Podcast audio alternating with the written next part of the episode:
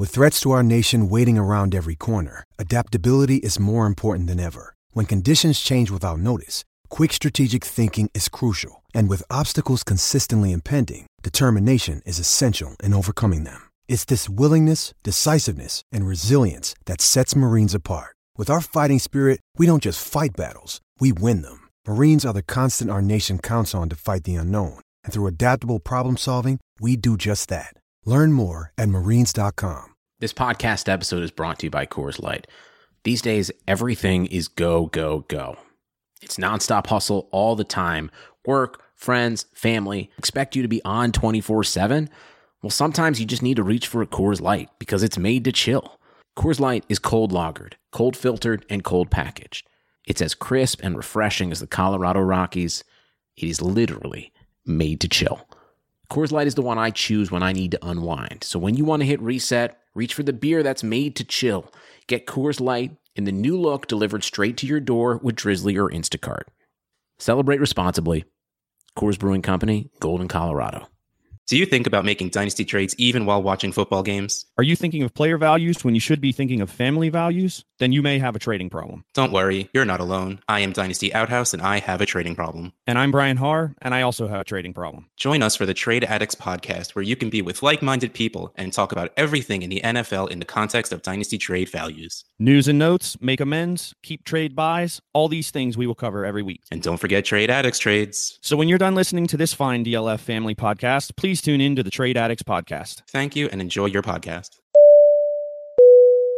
You're now listening to the Destination Devy podcast. I present your host, Ray Garvin, the creator of Destination Devy, and your go to source for all things Devy and college football.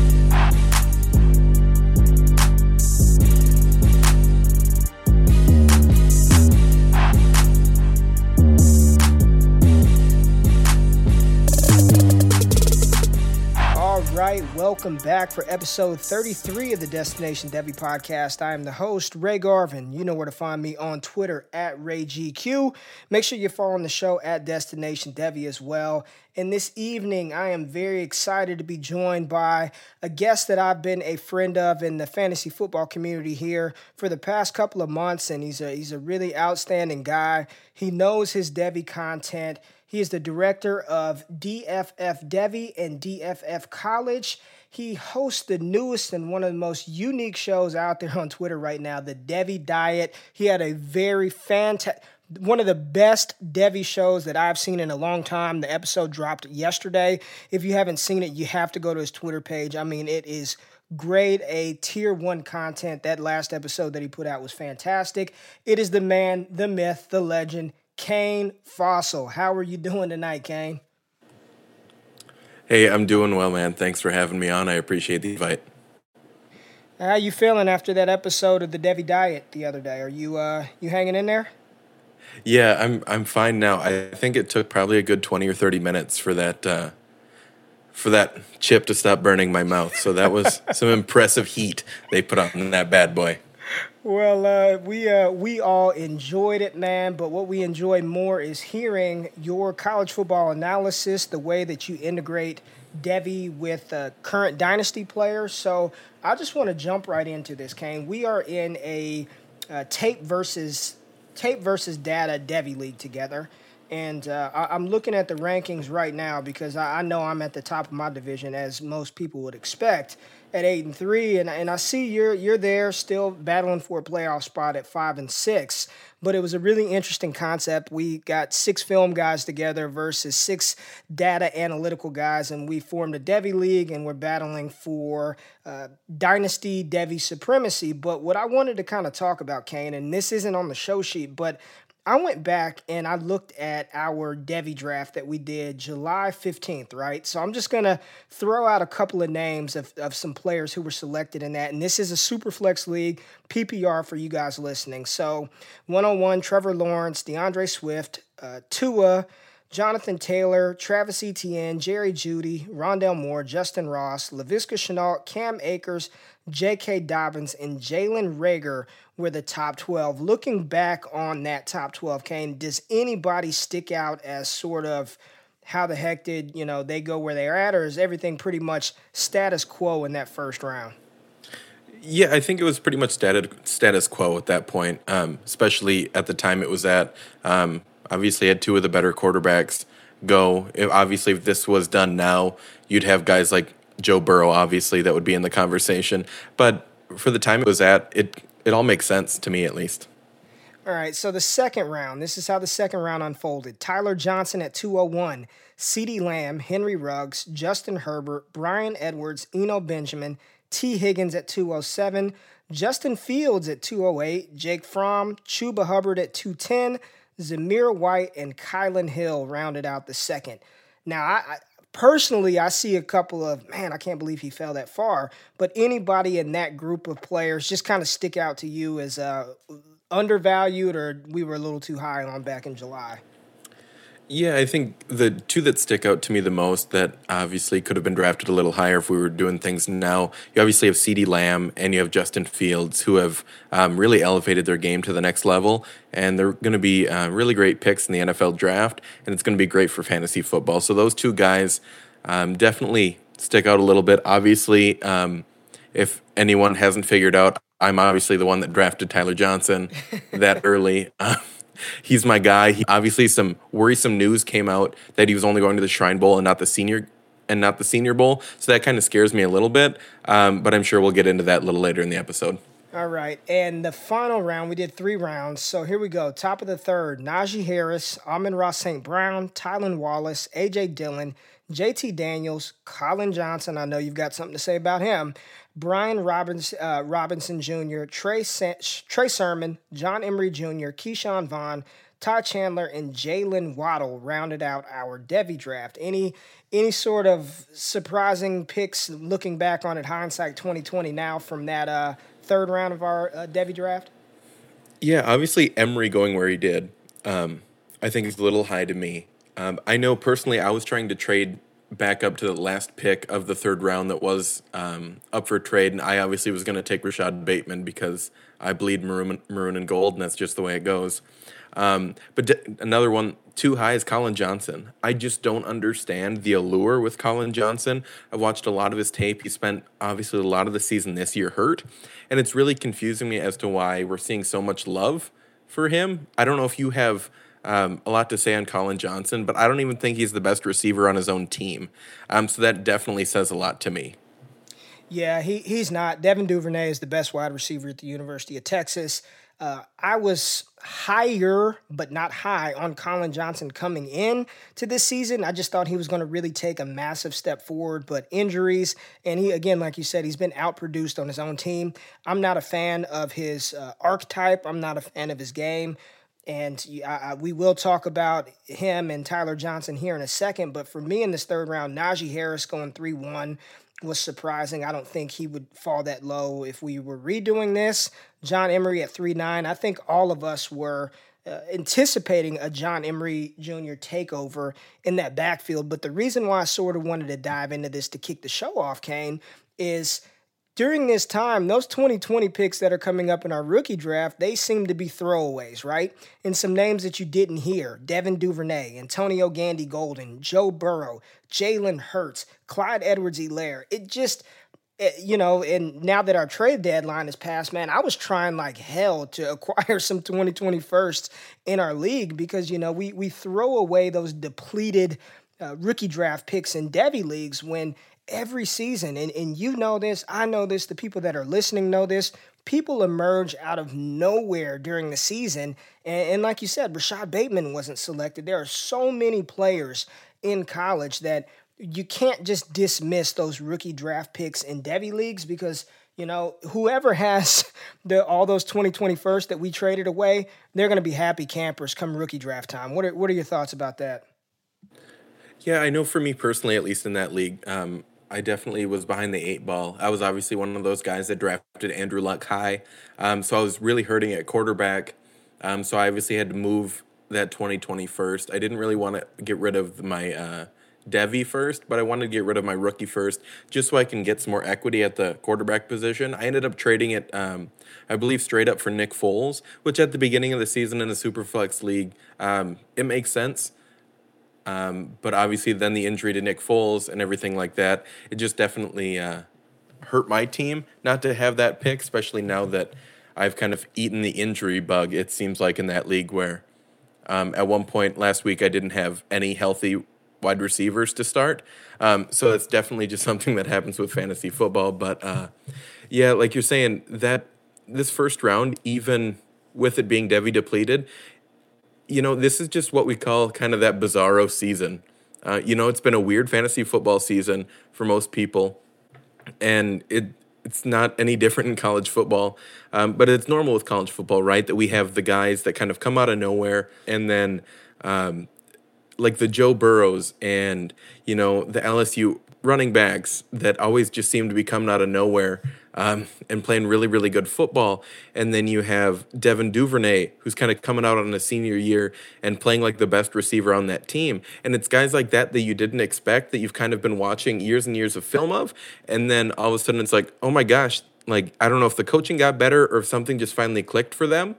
But they're really playing a lot better. And those are the kind of things that we love to see, especially for a senior um, to do that in college football. Yeah, I agree with you wholeheartedly. And I, I admittedly have already put together, and I'm not going to disclose that on this show to you, Kane, but I've already put together a top 20 for our depleted rookie draft next year. And there are some guys there that I would be pretty excited to have on my roster. But seeing as I traded away all my picks, I will not be making those selections. But Moving on to the mailbag strategy portion of this show, we got a couple of good listener questions this week, and let's uh, let's softball it to you and kick it off with this one from at Philly Cheese Ten. Where do you have Bateman? They're talking about Rashod Bateman, wide receiver from Minnesota, ranked for the 2021, ranked for 2021, and is Bateman a better pro prospect than Tyler Johnson? Both seem like they will be NFL wide receivers. Love the Tyler Johnson to DeAndre Hopkins comps. So, Kane, uh, take it away with this one. Um, I'll just answer the first part, of the question first. I think I have him, um, Rashod Bateman ranked at about um, four or five right now. Definitely has room to go up. But when you're looking at some of the other guys that are obviously in this 2021 draft, you have guys like Rondale Moore and Justin Ross, Ja'Marr Chase, and really any of those other guys that decide to stay a year, you know, can really elevate that stock. I definitely could see some of these wide receivers um, staying one year and just really getting a lot better um, for their senior season. But when we look at the second part of that question, um, is Bateman a better pro prospect than Tyler Johnson? Yes. I'm not going to deny that. Yes, I love Tyler Johnson, um, and I think he's a really great, underrated receiver. Um, I just think that Rashod Bateman's going to fit the NFL game so much more. Um, he just is more physical and he uses his size a lot better.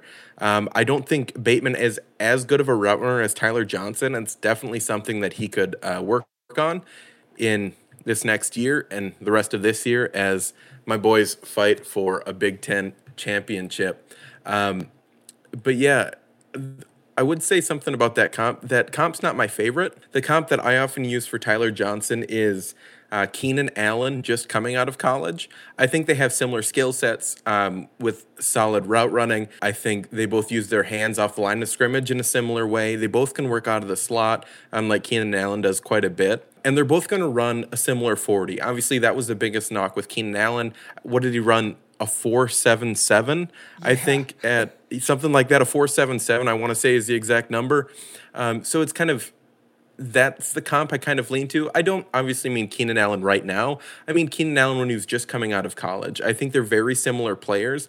And I think that if you're going to use draft capital on Tyler Johnson, you have to be able to utilize his route running and how quickly he can get off the line of the line of scrimmage um, to be successful. Yeah, I um, you know, and and I defer to you when it comes to Minnesota football, but just in watching the game and having studied really Tyler Johnson more so than Rashod Bateman. But Rashod Bateman just pops every time I watch Minnesota play. And that's not to diminish or, or knock Tyler Johnson because I am a Tyler Johnson fan. Currently, I have him as a top five wide receiver in the 2020 class. I think that his route running is just, I said it last year, I think he's got – elite route running skills. And he may not be elite in that category yet, but I do think he's got the skill to get there. Um, I, I, really like how he competes for the ball. I don't, and I had this this conversation with somebody this morning. I, I, I think Rashod Bateman is more athletic than Tyler Johnson. He looks faster. He looks a little more explosive in the open field. But I am a Tyler Johnson fan. I, I, I think for me, I have Rashod Bateman ranked, I believe, sixth in the 2021 class. And the only reason I have him there is there are a couple of guys who are redshirt sophomores who I think will come back Sage Surratt, uh, Tamorrion Terry from Florida State. Uh, but the 2021 class is deep. So by saying I have him ranked sixth, what's most important for me is he's a tier one wide receiver in the 2021 class. So I really like to rank inside the tier. So depending on landing spot is sort of where I would, you know, end up sliding Bateman. But he is a tier one wide receiver for me in the 2020 class. Uh, next question comes from CA underscore McLean 92. What are your way too early 2021 rankings? What what names should we be keeping in mind when we're trading for 2020 first, 2021 first? So I'll just say we can take this question a thousand different ways, from superflex to single quarterback leagues, and we don't have all night to do that. So Kane, just give me some some of your higher names in the 2021 class that people may not be thinking about right now. Yeah, so I think one that we just need to bring up, not that people aren't thinking about him, but just that the injury um, happened, so he hasn't been on the field, and that's Rondale Moore. Um, he's obviously my top wide receiver in this next class, um, but just a name I wanted to mention just because of the injury, in case people, you know, pay attention just kind of that second half of the college football season. Definitely a name that I wanted to mention. And then two running backs that I'm, you know, moving up my boards every time I watch their film and that's uh, Master Teague out of Ohio State, which I know you're a big fan of, Ray. And then um, my guy, Max Borghi out of Washington State. Um, Max Borghi, probably the best pass catching running back out of the backfield in that 2021 class. Um, I'll go ahead and say that now. Um, the way that he catches the ball at Washington State, I don't think that there's going to be a person that does it as well as he. And um, that's kind of one of those things that we need to look for that I've kind of been placing um, a little more importance on when it comes to ranking these players, but just having that um, pass catching ability out of the backfield just gets you so many more points.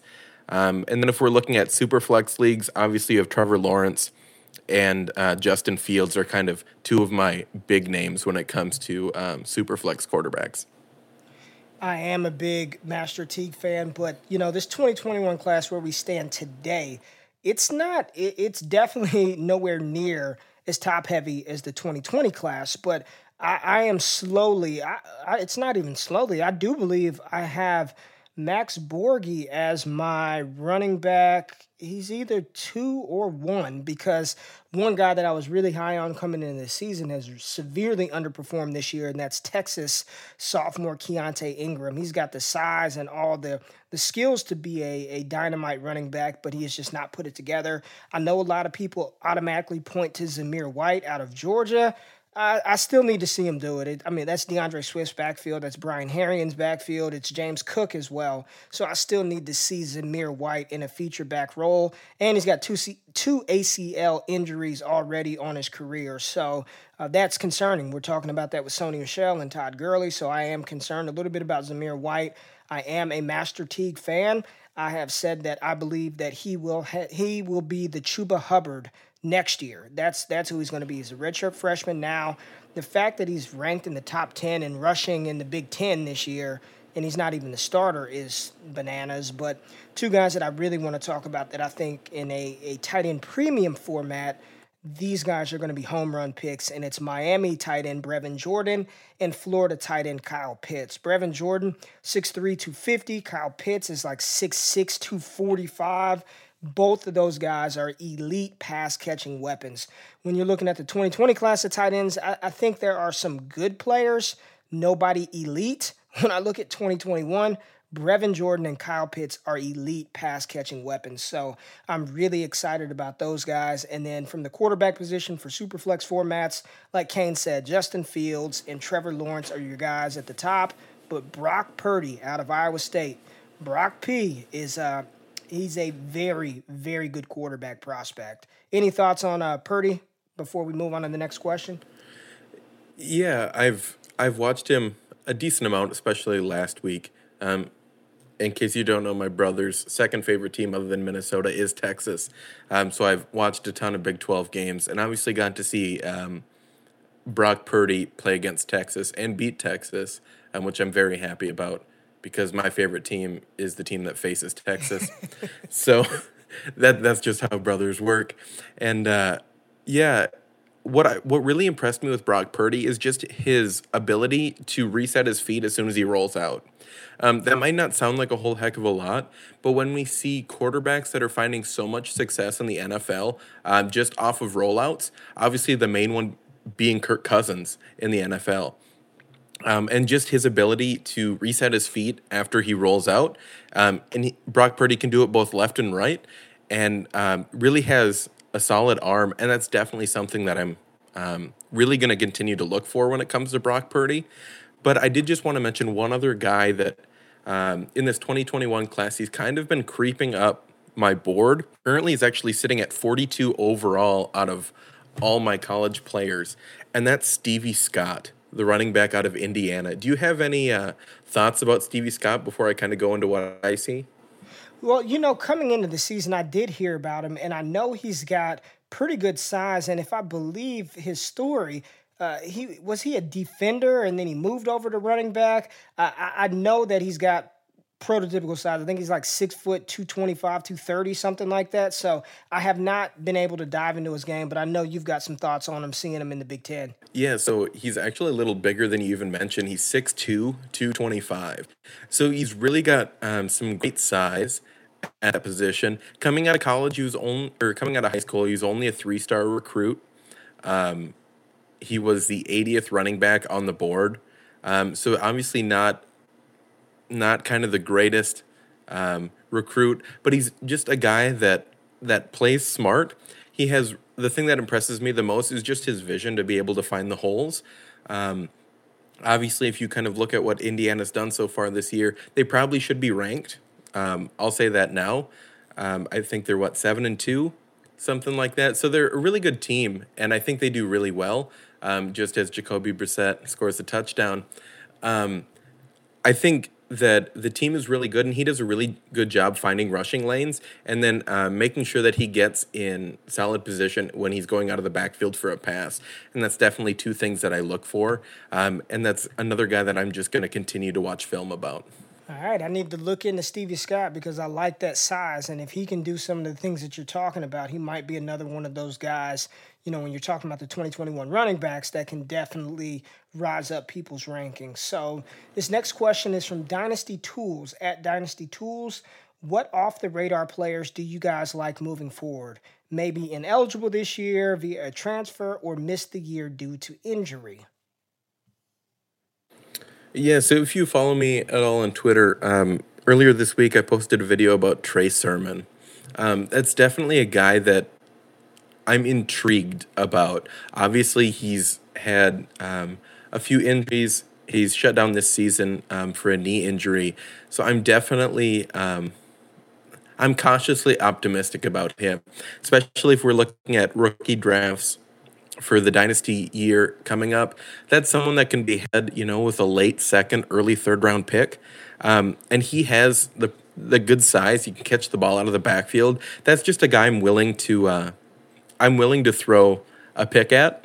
Um, I know this draft is deep, but he's kind of one of my favorites in that, you know, that third, fourth tier of guys that if I'm just at the point where I'm just kind of throwing darts at some players in rookie drafts, I'm always going to take a shot on him. I think Trey Sermon is really good and he has great size. You know, don't forget that name if uh, obviously I don't know if he's going to be at the combine or not. If he isn't, don't be surprised to hear that name still in the third or fourth round and be like, "Oh, I didn't hear anything about this." Well, you heard it here, and he's going to be a great player. I like it. I like it. And for me, the guy that I that I want people to remember and and don't forget about, a wide receiver out of University of Southern California, Bru McCoy. Now, Bru McCoy coming out of high school, six foot two, 205 dynamic, dynamic wide receiver. He was the number one rated athlete in uh, in his class in the 2019 class, number nine ranked overall player. Now his story was a little bit crazy. So he committed to USC, Then he transfers and commit. He flips his commitment to Texas. Shows up to at the University of Texas for spring ball. Was there for like a week, and then transfers back to USC. So is now he's ineligible, so he couldn't play this year. And the reason why he's so intriguing is uh, Amon Ra, not Amon-Ra St. Brown, but Michael Pittman will be matriculating onto the NFL, and there's a good chance that Tyler Vaughns declares for the NFL draft as well. So that leaves Amon-Ra St. Brown. They've got another uh, wide receiver, uh, London Drake, but Bru McCoy should slide into a starting role next year, and he is ultra, ultra talented. So Bru McCoy, along with uh, Kyle Ford, with Amon-Ra St. Brown, a young quarterback in Kedon Slovis, and our new head coach, Urban Meyer. I'm calling it now. Urban Meyer will be the head coach of the USC Trojans next year. Bru McCoy is somebody that you guys should be targeting in your Devy drafts come this spring. What do you think about Urban Meyer to USC, Kane? You know, I think that makes makes the most sense. Uh, you know, it's just right in his backyard. I totally understand that, and I don't know if it was was it you that I was listening to on um, was it on Devy Happy Hour? Um, I went back and found that conversation of who was it Reggie Bush that was yep. talking to Urban Meyer, yep. and that was the most awkward. but it was like, yo, you you're gonna coach my team, right? Like it was kind of that like, oh, you're the coach. Like yeah, just accept it, it now. It was the in watching it live. So it was at halftime. For those of you that missed it, it was on the Devy Happy Hour. Uh, awesome co-host Dwight and uh, uh, Matt Griffith, man, Commish McGriff. Um, but um, it, it, was during the, the, the, halftime show, and they were talking about Oregon being able to recruit in their backyard. And Reggie Bush said Oregon wins Oregon. They recruit right out of the backyard. They don't lose kids uh, to from the state to go to other places. And then they said USC has been losing the battle in their own backyard. And, and Reggie Bush was like, you know, you know what coach could win the battle in their backyard. You know what coach could do it. And everyone everybody on the set looked at Urban Meyer, and even he was just kind of sitting there like, uh, and then he, and then Reggie Bush goes back to the Oregon coach. It's such and such, and it was just the most awkward. He's the coach, but we can't say he's the coach moment. You had to you had to hear it and see it to really feel it, but it was a very uh, very awkward and funny moment. But um, Next question comes from the guy who was on last week, Joe Namor. So at J Namor 24, and we actually had this conversation today, Kane, in our uh, in one of our group chats on Twitter. Uh, everyone misses on players when evaluating. What is your process from learning from your misses and applying it towards future prospects? Yeah, so we were talking about it today, and misses happen, especially when I think there's a little bit of disconnect sometimes between obviously the NFL scouts and people who are just um, fantasy guys like we are. Um, but the first thing I look at is, first of all, how far was I off? Um, kind of, at least, are my tiers making sense? Um, so, for instance, if I have a guy that I have at the top of the third tier and he's being just drafted at the bottom of the third tier, I don't include that as a really big miss. But if they're a couple tiers off, that's when I'm really going to ask those questions. And the first thing I'm going to look at is what is the skill set of um, the positions that I'm missing. You know, if it's um, wide receivers that I'm missing on that might be really great route runners, um, but maybe might not be the fastest or have the best size. If those are the guys that I'm missing on, I'm going to want to reevaluate um, just kind of that skill set of guys and kind of move things down when I just kind of look at my final rankings. Um, so that's my first step. Figure out the skill set that I'm missing on. Um, second, I'm really going to dive into um, that skill set and figure out, you know, when we hear the coaches talk about their draft picks and why they drafted them. And if they were happy, they're still on the board. I know coach speak is a hard thing to decipher, um, but that's one thing I'm going to look at. Um, if, you know, they're drafting, let's say this next year, they're drafting a guy like, um, like Tyler Vaughns, like you were saying from USC. Are they are they going to talk about you know his speed, his size? Or are they going to kind of mention the other things that maybe I was missing on? And I'm really going to take that into account and go back to the film and see if I can find out what uh, what the coach was really hitting on, what those scouts really liked about those players. Those are the two things that I want to do instantly, and then I'm just gonna you know watch years down the road and see if you know there's any differences. Maybe a guy busts at the position that he was drafted. Maybe he becomes a gem that I thought he was great the whole time, and he was a gem. And maybe there was just a disconnect with, you know, maybe NFL scouts weren't as high as I was, but I saw, you know, that different side of the talent. Um, those are just a couple things that I like to look for. Yeah, this is a it's a it's a hard question. It's it's really a hard question to answer, and I don't believe that there is a one size fits all approach when you're trying to refine your scouting process. Now, a couple of things that I want to hit on. Yes, people are employed by NFL franchises to do the scouting, but we can't just assume that all of those guys are good at their jobs. I mean, we see it all the time when we're sitting back on our couch and uh, Christian Ponder is drafted in the top 15, or EJ Manuel, or a whole bunch. Of That was very rude to bring up Christian Ponder. I know it was. I did it. I, I am. Uh, I'm evil like that. But you get what I'm saying. We're sitting back and we're thinking, how on earth did such and such get drafted at this point in time? I mean, it was so evident that they weren't a good player in college. What made these NFL teams think they were going to be good in the NFL? And conversely, you know, 31 teams, eh, really 32 teams passed on Lamar Jackson. You know, Baltimore got them the second time around. So it's just, we assume that those people who are employed by NFL teams are the best of the best at what they do. But there are some people in the fantasy football community that I, I can almost guarantee work harder at scouting some of these players than maybe some paid scouts do. So um, you, it's it's difficult because the league is a copycat league. So what I try to do is look at how teams are utilizing players in the NFL. Do we see a lot of six foot five, six foot six wide receivers Sunday to Sunday. And right now, when you look at the landscape of the NFL, we don't. So some of those players with that archetype coming out of college are concerning. You know, Antonio Gandy Golden, Collin Johnson, those big, enormous wide receivers. They, it is a little scary when you think about, you know, selecting somebody in your rookie draft that high and then it's another one it's it's just you really try to look at just some historical stuff. You know what did i miss from uh, the the analytical side from the combine? Did did that poor three cone drill was that something that i should have paid a little more attention to?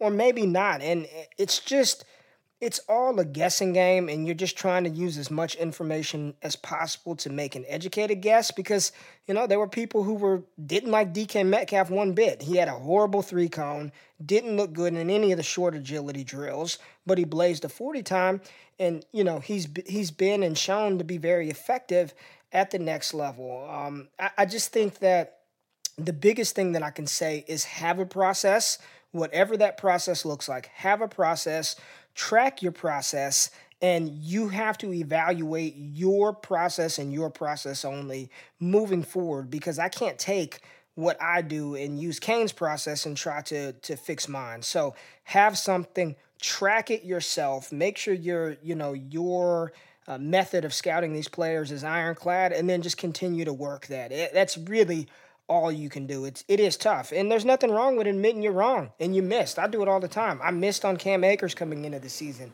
I missed on Grant Calcaterra, who you know I know he retired this evening, but he was my tight end one coming into the class. So if you miss, it's okay to miss. You know, just just own it and move on. Yeah, I I totally agree, and I will say I wasn't. I was one of those guys that wasn't really high on uh, what's his name out in Seattle. You had just mentioned him. Uh, DK. Yeah, that's the guy. I don't even like him. I couldn't even remember his name. but yeah, I just wasn't. The, I wasn't the biggest fan of his. But I'm not gonna. Another thing I'm not gonna do is I'm not gonna write off my results um, just based on half a year or one year of NFL football. Um, because things can change and they can draft players at that position and they could get guys, you know, in the seventh round that they might like more than DK. I don't know if that's going to happen, but that's always a possibility. Um, so don't just write off your process after one year or after half a season um, because you know dynasty football is a lifetime for these players. Um, we have them their whole their whole career. So don't just write it off after one after you know half a season be like well i should trade for him now. Trust yourself. You saw something for on the tape for a reason and just go with it. Very true. Good advice. Good advice. Um, this one comes from one of our league mates in the tape versus data league DeWitt underscore dynasty. Go deep. top three to five 2022 prospects at each position and how that class is shaping up. So I don't know if I'm going to go through each position, but I will give a couple of uh, top 2022 prospects of quarterbacks, wide receivers, and running backs. But you are the guest, Kane, so I will give it up to you first. Yeah, so um, I know you, knowing you, Ray, I know you have at least uh, one running back that I'm very fond of as well. So I'm going to let you hit on that. And I'm actually going to go to the wide receivers because I want to give some of those deeper names that I really liked coming out of high school that maybe just haven't had um, the opportunity to play this year. And what I saw as my one of my number one receivers, really that top tier coming out of high school, is Jadon Haselwood, wide receiver, Oklahoma. Um, the thing that really intrigues me, man, is just his grit. He's a guy that played on um, a run heavy offense, which I absolutely love to see because he's a really great run blocker. And that's not something you usually find coming out of school. Um, so that's definitely a guy that I really, really like. And I'm a huge fan of his. Um, we already mentioned Bru McCoy. He's obviously a stud too. Um, some other guys that I really like Garrett Wilson. Um, didn't play a whole lot this year, wide receiver, Ohio State.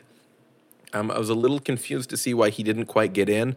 Um, I'm really looking into into that situation, you know, to figure out why he didn't quite see the field as much as I wanted him to. Um, a guy that I'm starting to like more and more is uh, Blaylock out of Georgia. He was a five star kid um, that just came in. I really like him, man. And um, kind of a last wide receiver that I want to mention is Cornelius Johnson. Um, goes to Michigan. And I don't know what's going to happen you know, with the wide receivers at Michigan. Are people going to come back? Are they going to stay in the draft process? I'm not sure. But get ready for Cornelius Johnson because I think he's going to make a big impact as soon as he does get on the field. Obviously, a little crowded um, in the wide receiver room right now, but as soon as he gets on the field, I think he's really going to flash. Oh, I need to I need to go back and watch uh, some of his film because I've heard the name, but I have not watched him extensively. So I need to go back and look at that. So um, I'll touch on some running backs, and I've got uh, I think I've got four running backs that I'm really intrigued about that I really want to get on my on my uh, dynasty rosters on my Devy team. Can I guess the first one? Go ahead. Um, could it be Zach Charbonnet by chance? I mean, that one is the free square. I mean, Zach Charbonnet is a stud. I'm at the University of Michigan running back. I mean, he's got NFL size. He's carrying the carrying the ball at Michigan, and they have no threat of a passing attack with Shea Patterson back there. So everybody knows that it's going to be Zach Charbonnet and Hassan Haskins looks good as well at running back there. But but Charbonnet is uh, my running back one right now in the 2022 class. And and let me let me just say this. And I am not uh, trying to slander or slam anybody's rankings out there. But I've seen a couple of 2022 rankings floating around, and it looks like those individuals just went to 24 7 sports or rivals or whatever you use and looked at the top five running backs in the 2019, uh, coming out of high school in 2019, and just use those top five names. It's it's John Emery, it's Trey Sanders, it's Zach Charbonnet, it's Jerrion Ealy. And I'm like, no, that's no, no, you're wrong. And I'm not, I don't like to tell people that they're wrong, but you're wrong because they haven't done anything in college up until this point. Zach Charbonnet is a stud. Iowa State's freshman running back Breece Hall, six foot, 215 pounds. He's got over 600 rushing yards on the season, 15 receptions. He is a stud. I'm a big fan of Breece Hall, and I promise you, I'm walking away with Breece Hall on a lot of my Devy rosters next year. I'm also also a big fan of Texas A&M true freshman Isaiah Spiller, six foot one, 220 pounds. He's got over six or 700 rushing yards on the season and over 22 receptions right now as a true freshman, which is a big, big analytical box that he checks off um, at, at, a young age. And then I'm going to go deep on this one. And a guy who wasn't even supposed to be playing this year at the University of Southern California, Kenan Christon, one of the fastest players in college football. He had a 10 2, 10 3, 100 meter dash in high school. He was supposed to redshirt, was the fifth string running back coming into the season. Stephen Carr was hurt, and, and Malepeai was hurt, and he ends up playing, and he looks pretty doggone good for USC. And I don't think there's anybody in the entire world of fantasy football that drafted Kenan Christon in a draft. If you did, let me know, show me proof, and I'll send you fifty dollars. I, I, would have said a hundred, but there may be that one USC Trojan fan that listens that did draft Kenan Christon, but I highly doubt it. When you're talking about wide receivers, Kane, you hit a couple of guys. Another guy that I really like uh, on the same Georgia team is George Pickens. Everybody knows who George Pickens is, though, but I think he is a future first round NFL draft pick, a future stud. I like what I've seen out of him. And I'll drop a couple of quarterbacks out there. Everybody knows about Bo Nix from Auburn. Uh, everybody probably knows about Jayden Daniels, the quarterback out of Arizona State. But I really, really like Sam Howell, the quarterback out of the University of North Carolina. Should have gotten a win versus Clemson a couple of weeks ago, but Mack Brown decides to run a triple option for the two point conversion with a quarterback who is not a Russian quarterback. But Sam Howell looks like he's going to be a really good quarterback here in the near future. And Kedon Slovis out of USC. I I know I sound like the the West Coast version of Kane in Minnesota because I am a USC Trojans fan. But Kedon Slovis looks like he's got some arm talent and he's going to be around to stay with Urban Meyer probably coming in. And even if he doesn't, with Graham Harrell as the OC, I think Slovis is going to continue to shine. And, you know, I love JT Daniels, but that was a devastating knee injury that he suffered. So I, we'll see how he recovers from that. But I think it's Kedon Slovis's job. So when you're talking about those 2022 prospects, there goes a couple of guys from Kane and myself to kind of keep your eyes out on. So, uh, Kane, this next one is for you from Just uh, Just E M A R C O N F L, whatever that is. Just Marcon NFL. Is AJ Dillon? Is AJ Dillon? Uh, can AJ Dillon be a three down back in the future? What are your thoughts on AJ Dillon, running back out of BC?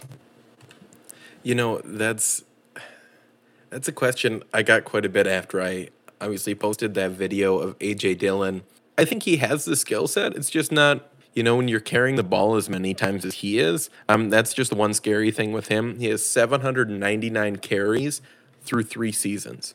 Um, so that's a scary number, um, especially when we're looking at touch counts and things like that. But that so that's a little scary. Um, but I think AJ Dillon can do it.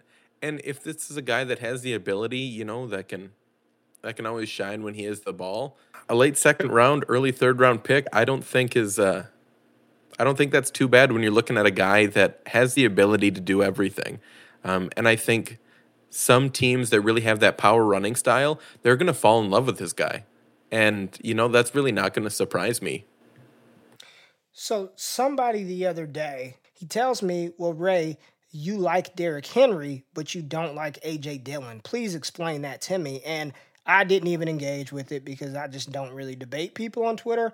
But I wanted to ask you, do you think, and I know Derrick Henry is much taller at six foot three, but he's about 250 pounds. Derrick Henry is very fast when he gets in the open field. One thing that I've never seen happen to Derrick Henry is him get caught from behind. But do you see any similar play style between a Derrick Henry and maybe an AJ Dillon? Um, I think the biggest difference is that, believe it or not, Derrick Henry has a little more lateral agility than AJ Dillon does. Um, and that's definitely something that people noted when um, Derrick Henry was coming out. He was big, but he was able to move and really find the hole. Um, so that's definitely something that we look at with Derrick Henry. Um, AJ Dillon, he has great ball carrier vision, but I just don't see the lateral agility yet. Um, I'm going to keep watching film, obviously, and going back and rewatching, but I just don't see the lateral agility that I want to see from a guy like that. Um, I don't know if you're seeing the same thing, but that's definitely something that I'm seeing. I like Derrick Henry. I like AJ Dillon. I just think Derrick Henry, you know, is a little more of a complete back, just in the sense of having the ball in his hands. He has a little more move, um, has a few more moves other than just uh, going through the guy, which is AJ Dillon's specialty.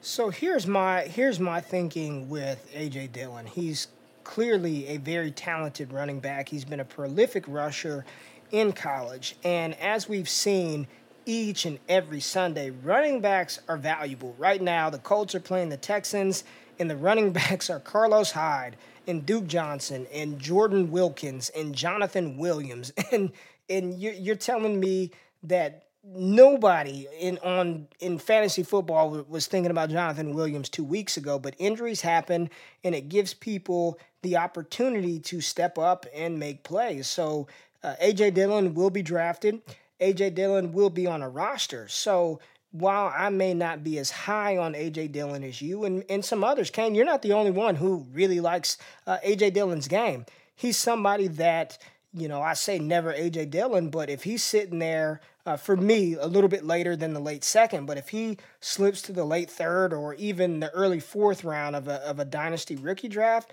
that's somebody that I'm going to pick up and I'm just going to put on my taxi squad or stash him at the end of the bench. And if his number is called, I do think that he can give you productive fantasy weeks. Sometimes all you need is a week. All you need is two weeks. Like I need a win tonight in one of my leagues, and I started Jonathan Williams. If I had to start AJ Dillon as a spot start for a week or two, heck, you know, those are you want running backs on your team. They get hurt so often, you need to have them. So he's going to be drafted, he's going to make a team, therefore he needs to be rostered in your dynasty leagues. Yeah, just the biggest thing I would mention when it comes to AJ Dillon, um, I'm completely going to be off of him if he's drafted by a team that is a zone running scheme. Um, so if you're looking at teams like, not that Arizona would draft him, but their zone running scheme um, that they have there, I believe. And then, you know, Minnesota, obviously a huge zone running scheme. Right. Um, if they're going to a zone running scheme, I'm not drafting AJ Dillon. Um, that just doesn't fit his skill set. And I'm not going to wait, um, you know, four years for him to go to another team to maybe produce. Um, that's just that's one one time when I'm going to be out on AJ Dillon. But if he's drafted by a power running team, yeah, I'm gonna love it. Well, that's a good point. I mean, heck, the Titans need a backup running back. I mean, Dion Lewis is not the guy. So, what if hypothetically, you know, he's drafted to the Titans to be Derrick Henry's backup? I think that would be uh, he'd be a very valuable handcuff, I believe, if something like that happens. Really good point talking about the scheme fit with these players, Kane. I, I love that. All right. So at this point in the show, um, you know, Kane, I know that you're uh, there's there's a question that you've posed to a couple of people, and there's a a, a draft that you've got going on over there at uh, DFF Dynasty Football Factory. So let the listeners know what's going on, and, and what do you have?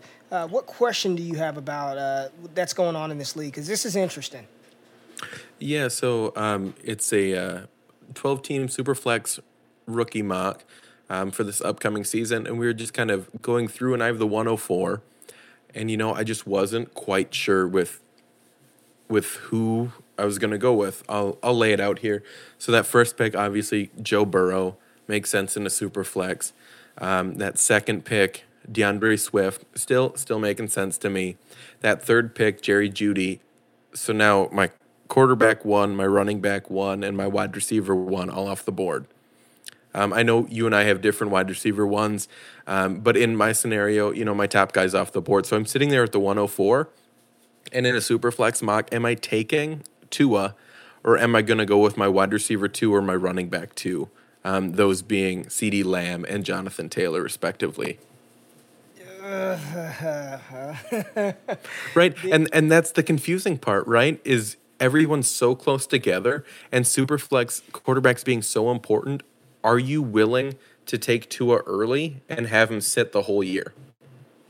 Uh, yes, I believe that I am because D'Andre Swift is off the board. He is my 101, and he with the landscape right now, I'd even consider him at the 101, even in a super flex. I probably wouldn't do it, but I'd consider it.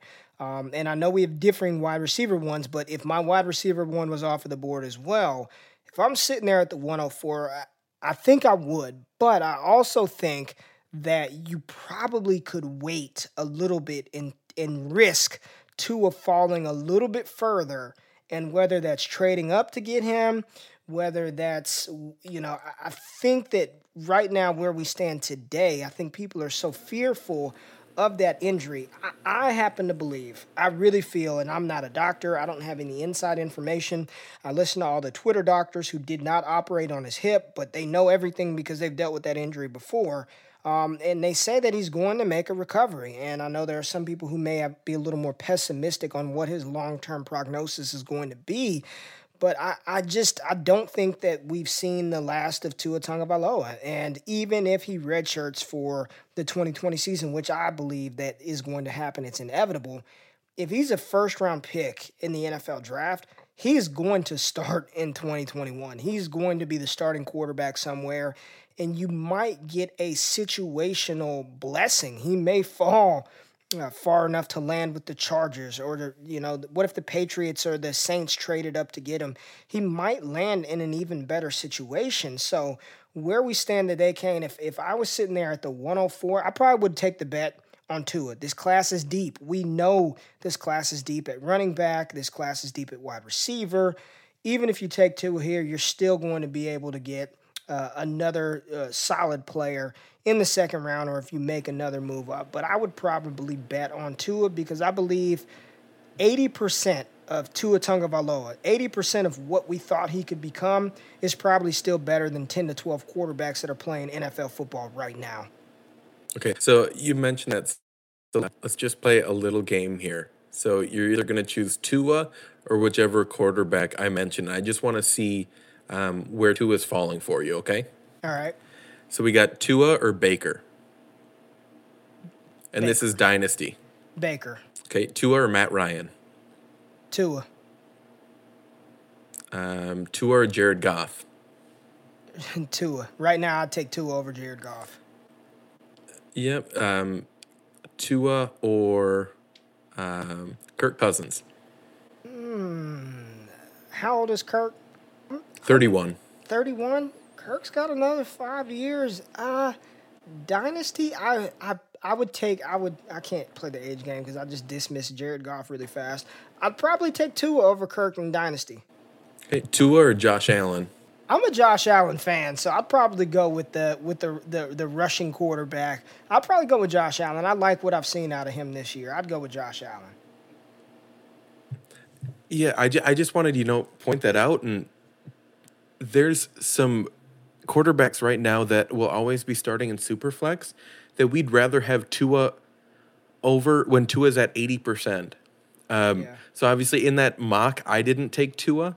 Um, I ended up going with Jonathan Taylor, and I also pick again at the 110. So I'm going to hope that Tua's there, but I'm just going to, you know, kind of read the room. If I'm in a real league and I take Jonathan Taylor, and there's a guy that gets really peeved that I took Jonathan Taylor, you know, and he's he might be sitting at let's say he for instance, he has like the 1 8 and the 201 or the 1 8 and the 112. Does he like Jonathan Taylor enough to move both of those picks to get him? Yeah. There's a chance he might. That might be his running back one. Um, so that's that's a trade that I would do in a heartbeat. All right, all right. That was a fun game. I was not expecting that, and that was a fun game. So, uh, Kane, I really appreciate you jumping on the DDP, man. I, I, hope you come back. But before you go, uh, let our listeners know what you're working on, where they can find your work, and, and where they can find you on social media. Yes, you can find me on Twitter at DFF underscore Kane. Like Ray said at the top of the show, I'm the director of Devy and College at DFF, which is Dynasty Football Factory. Um, and we have a really great promo going on right now. If you're one of the eight people that uh, doesn't have a DraftKings profile yet, if you want if you want to make one, you can get a free subscription to DFF. So uh, go through DFF and you can get that hooked up. Um, we have a ton of stuff going on. We have writers just like most other dynasty sites that go from DFS to Devy to college football to draft guys, people that do dynasty and redraft, all those fun things. Um, so we have probably about 40 or 50 great writers over there. Um, so it's a lot of fun to be working for them. And yeah, you mentioned at the top of the show the Devy diet. That's kind of my new thing where I eat a snack and try to compare it to a college fo- to a college football player and uh, you know just kind of make it a little more personal and get some of these names out there that people might not know yet um, so i'm never going to do you know top tier guys it's always going to be that second tier or lower um, just so people know some of these guys and i just really like eating food so i just married the two together and uh, i've had a ton of fun with it um, and Ray, I just want to thank you for having me on. Obviously, I've been listening to this podcast since it started, um, and I love what you do. And I'm just really happy to be here. And uh, you know, Ski-U-Mah, baby, we're gonna take the Big Ten West, and then we're gonna win. We're gonna be in the college football playoff after beating Ohio State, and uh, and we'll see what happens from there. Kane, I love it, man. You are truly, man, and I mean this sincerely. You, you're the way that you interact with people, man, your positivity, the way that you can agree and disagree with people in a respectful manner, and you're always showing love to folks, man. I, I mean it sincerely. I definitely appreciate the uh, the energy that you bring to this fantasy football community because we all know sometimes it's a nasty, cruel place, man. So keep being you, brother. I, I appreciate your work. I enjoy your stuff, man. You guys follow Kane on Twitter. Did you uh, give your your Twitter handle, Kane? I don't know if you said it. Yeah, I think I did. It's at DFF underscore Kane. And if you go on Twitter right now and, you know, there's like Ray said, I'm all about positivity. So if there's something that you're thankful for, um, I'm to, I started today. It's my seven day of thankfulness. Um, so if you see that tweet and you just want to let me know what you're thankful for and you want to have a conversation about it, man, I'm all ears. Um, so hop on my Twitter. It's seven days of thankfulness um, as we lead up to Thanksgiving, and let's just spread that positivity and cheer. Um, because positivity is one of those things that's completely infectious. Um, and we want to get people feeling good about themselves and the people around them. And there it is. Kane just closed us out. That's the show. You know what's next. Drop the music.